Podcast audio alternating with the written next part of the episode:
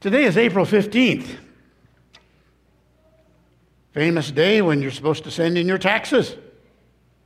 But this year, since it's on a Sunday, they give you until tomorrow, midnight, uh, to get your taxes in.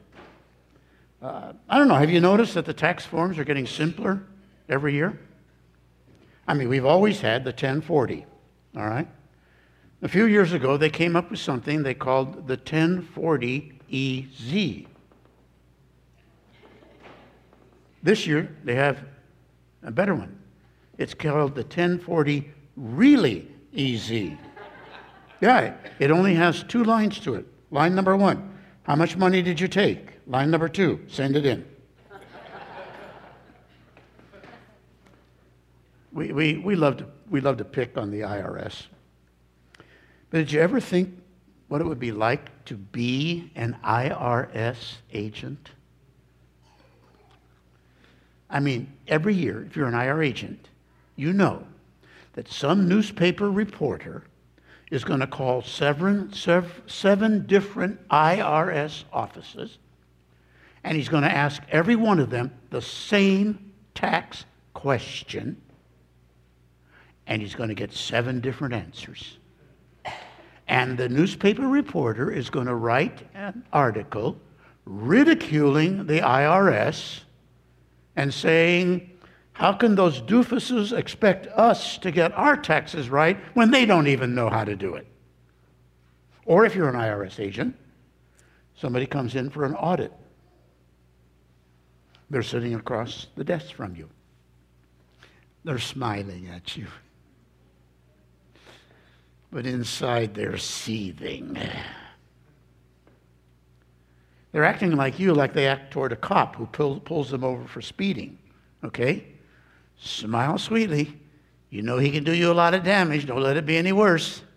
But inside you're thinking, why don't you leave me alone and go after the real crooks? Or if you're an IRS agent and you meet somebody and they say, um, What line of work are you in? What do you do for a living? You never say, I'm an IRS agent. No, no, no. You, you say, I work for the government. Or maybe you say, I work for the Treasury Department. I mean, it's, it's tough to be an IRS agent. It is. In biblical times, they, uh, they didn't have IRS agents. Uh, instead, the way that imperial Rome collected its taxes it was through something like a franchise system. Imperial Rome would take each of their conquered territories and they would offer them up for highest bidding of who would like to collect the taxes in that area. Okay?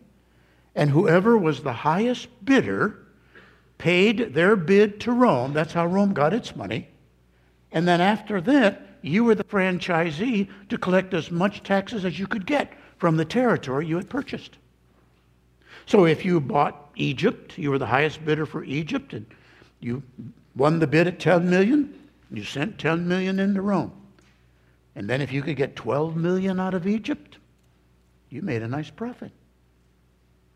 If you were the highest bidder for Palestine at 6 million, and you could squeeze 7 million out of that territory, that was a million dollar profit for that year.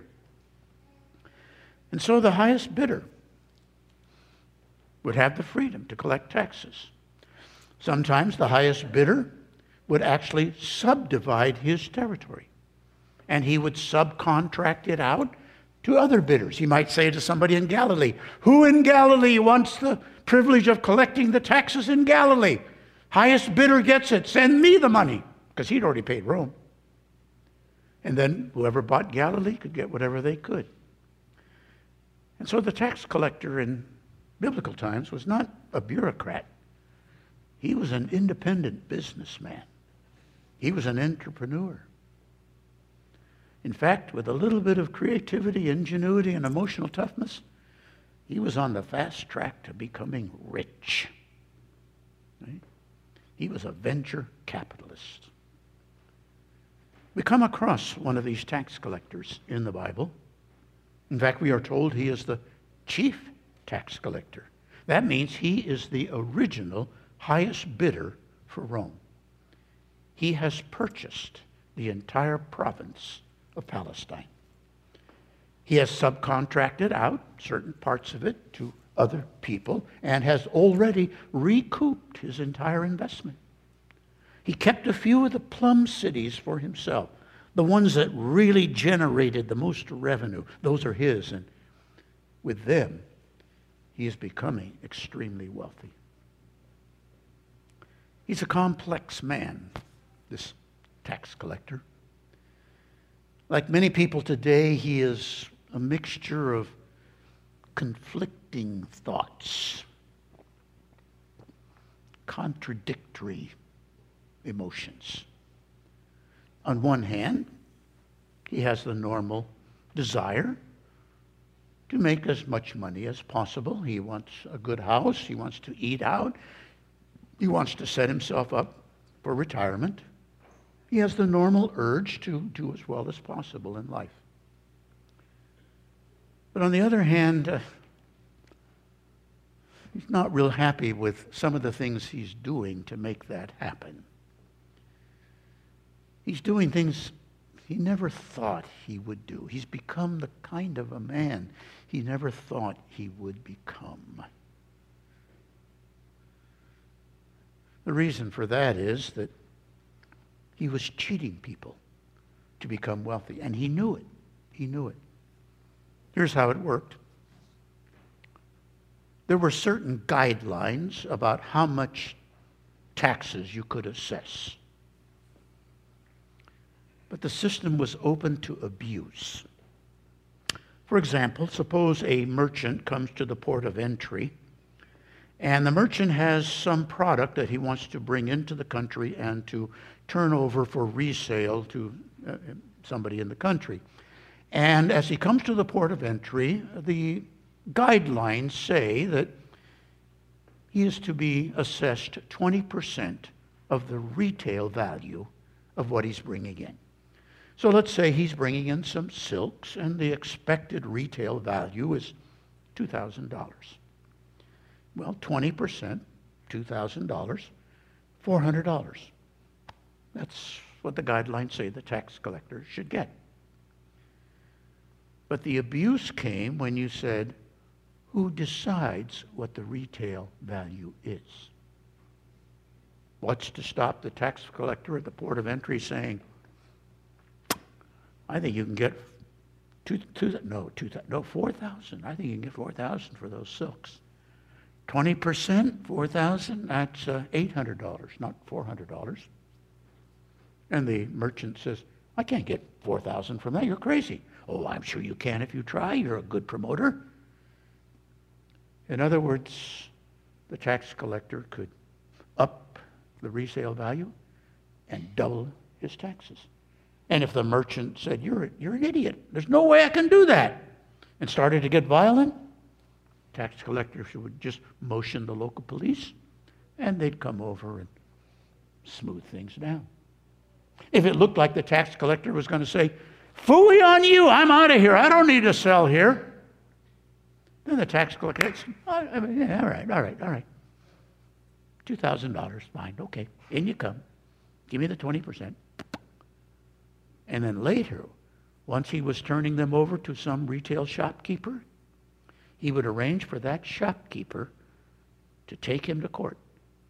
The shopkeeper would swear in court that when the importer started to unload stuff, it became apparent he had not declared everything. He had smuggled in goods past the tax collector.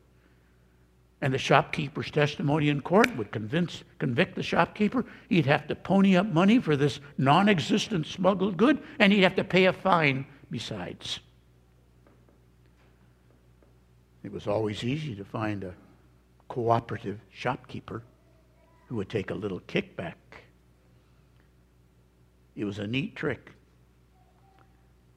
And the tax collector had pulled that scam many times.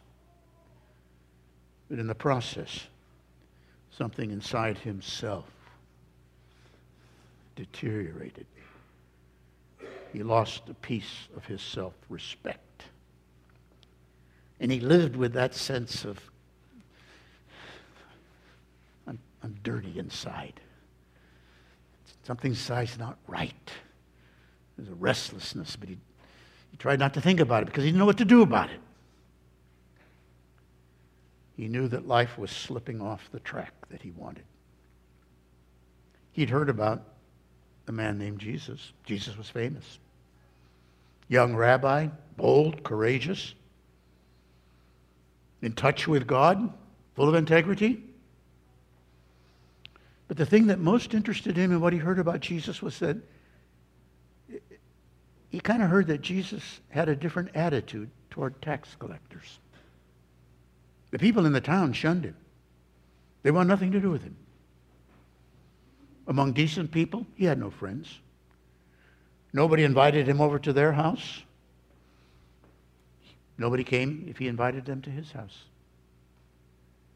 They put him in the same category with prostitutes and thieves. They called him a sinner. He's a sinner. He's a cheater. He's a defrauder. And he knew it was true. Inside, he knew. Yeah. But he heard that Jesus seemed to have a different attitude. In fact, someone told him that inside Jesus' inner circle, there was a tax collector. One of Jesus' closest friends was a tax collector, a man named Levi, Matthew. Matthew, oh, he knew Matthew. Matthew was the guy up in Galilee he had sold a subcontract to up in Galilee. Wondered how Matthew's doing up there. If Jesus would take a tax collector into his inner circle, and maybe if he could somehow get in touch with Jesus, he could get some kind of an answer to what was going on inside him. But he didn't know how to do that. He didn't know who could put him into touch with Jesus. And then one day he heard Jesus is coming down the road and is going to pass through his town. He decided this was his chance. Maybe he could somehow make contact with Jesus. And he did. And the answer he got might be one you're interested in. Let's turn to the story as Luke gives it to us in Matthew 9, in Luke 19. Luke 19. If you're using the Bible underneath your pew, it'll be page 1116. 1116. I'll give you time to hunt it. Page 1116, Matthew 19.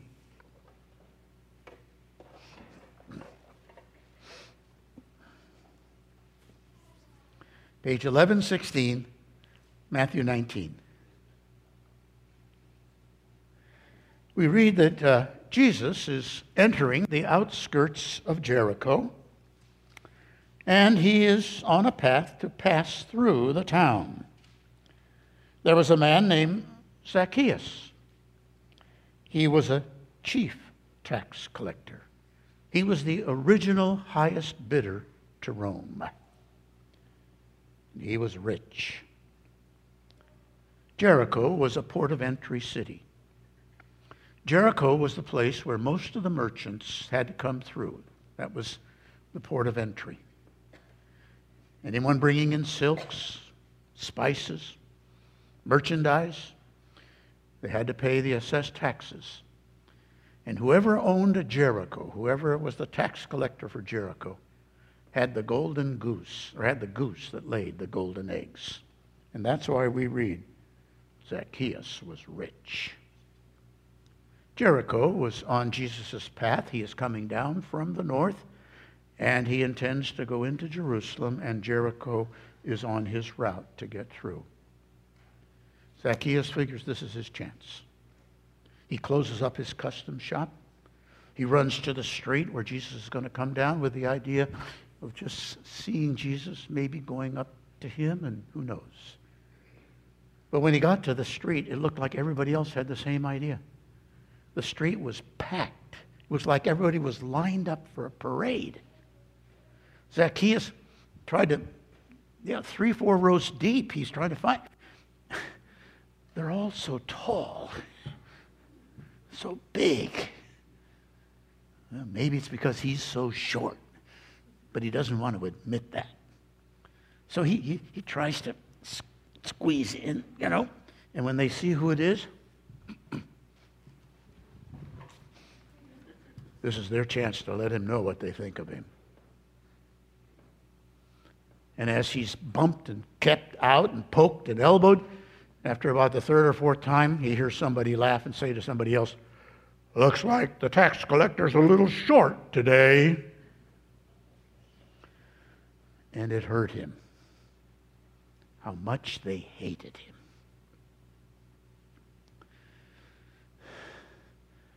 He doesn't know what to do. Half a block down the street, he spots a, a tree. He has an idea. And we read in verse 3 he was seeking to see Jesus. But on account of the crowd, he couldn't see him because he was small of stature, he was short. So he ran on ahead and climbed up into a sycamore tree to see him, where he could tell that Jesus was going to pass down that part of the street. Sycamore tree was a good tree to climb, lined the streets. Sycamore tree was a good tree because it had low branches that were really thick and they forked out in all directions. And it was not hard to little bit of a jump, grab one of those branches, hoist yourself up, and settle yourself in the tree. And from that higher vantage point, he is able to watch and wait. As he can kind of hear that Jesus' group is coming down. And pretty soon, the group comes into focus, into sight. He sees Jesus in the middle of his circle of friends and close followers, and they're coming down the street, and the people in front of him are shouting and waving, but as he looks, Jesus seems to be scanning the crowd.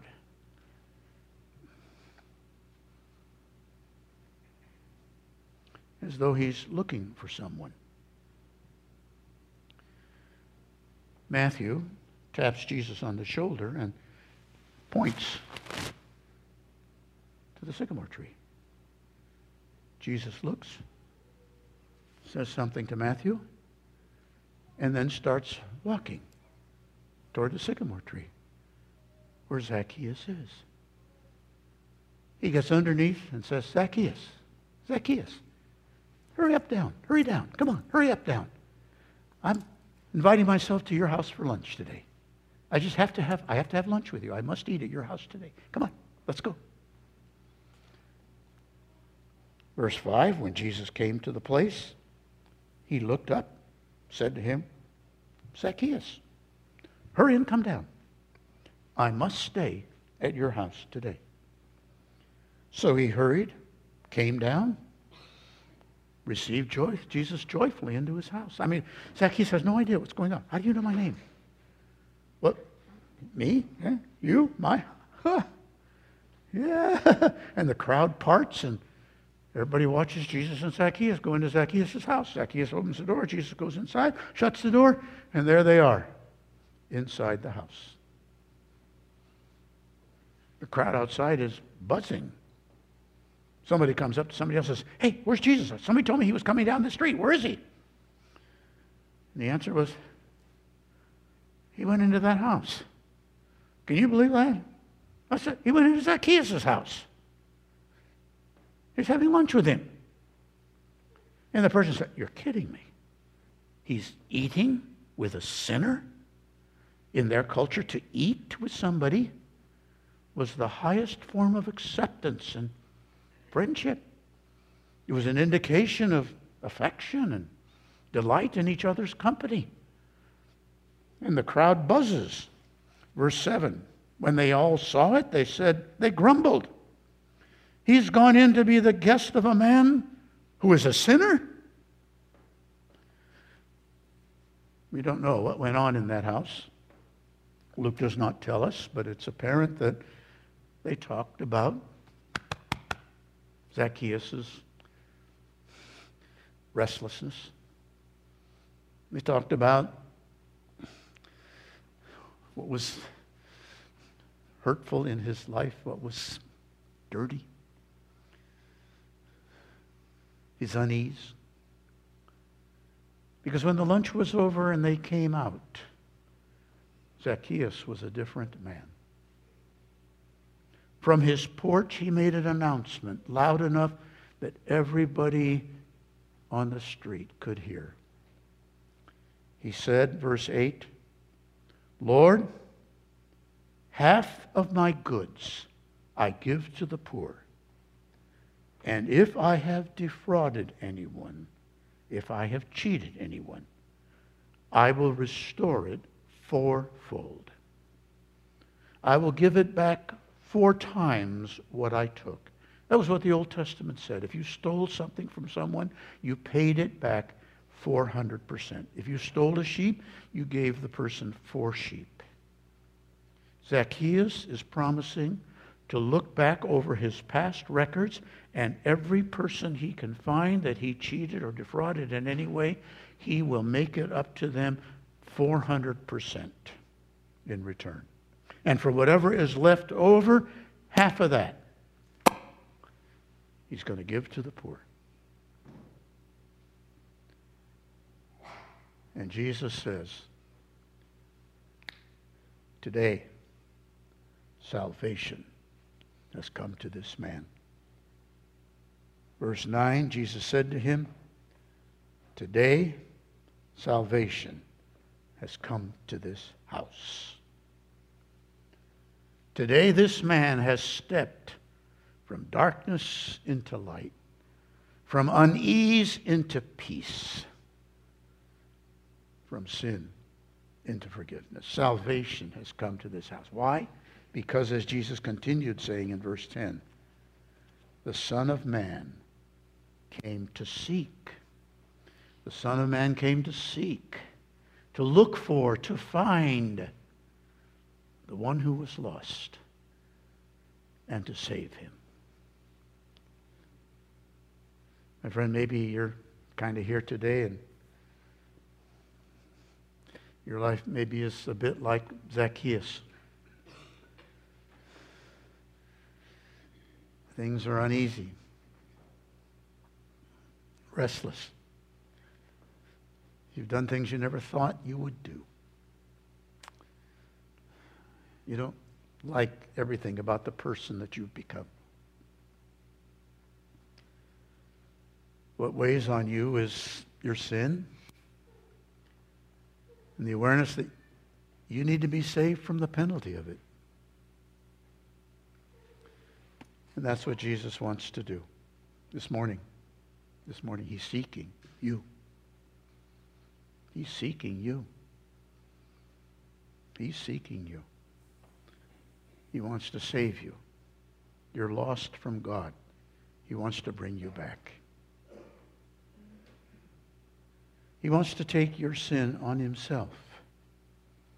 He wants to pay your penalty for you on the cross. He wants to lift it off of you. He wants to remove it from your history. He wants to put it on himself and pay its penalty. And as he lifts your sin off of you, he puts something of himself in its place. He puts some of his innocence, his purity, his wholeness. He puts that in you. And the result is that you have a peace and confidence. You'll spend eternity with God. Your sin is gone.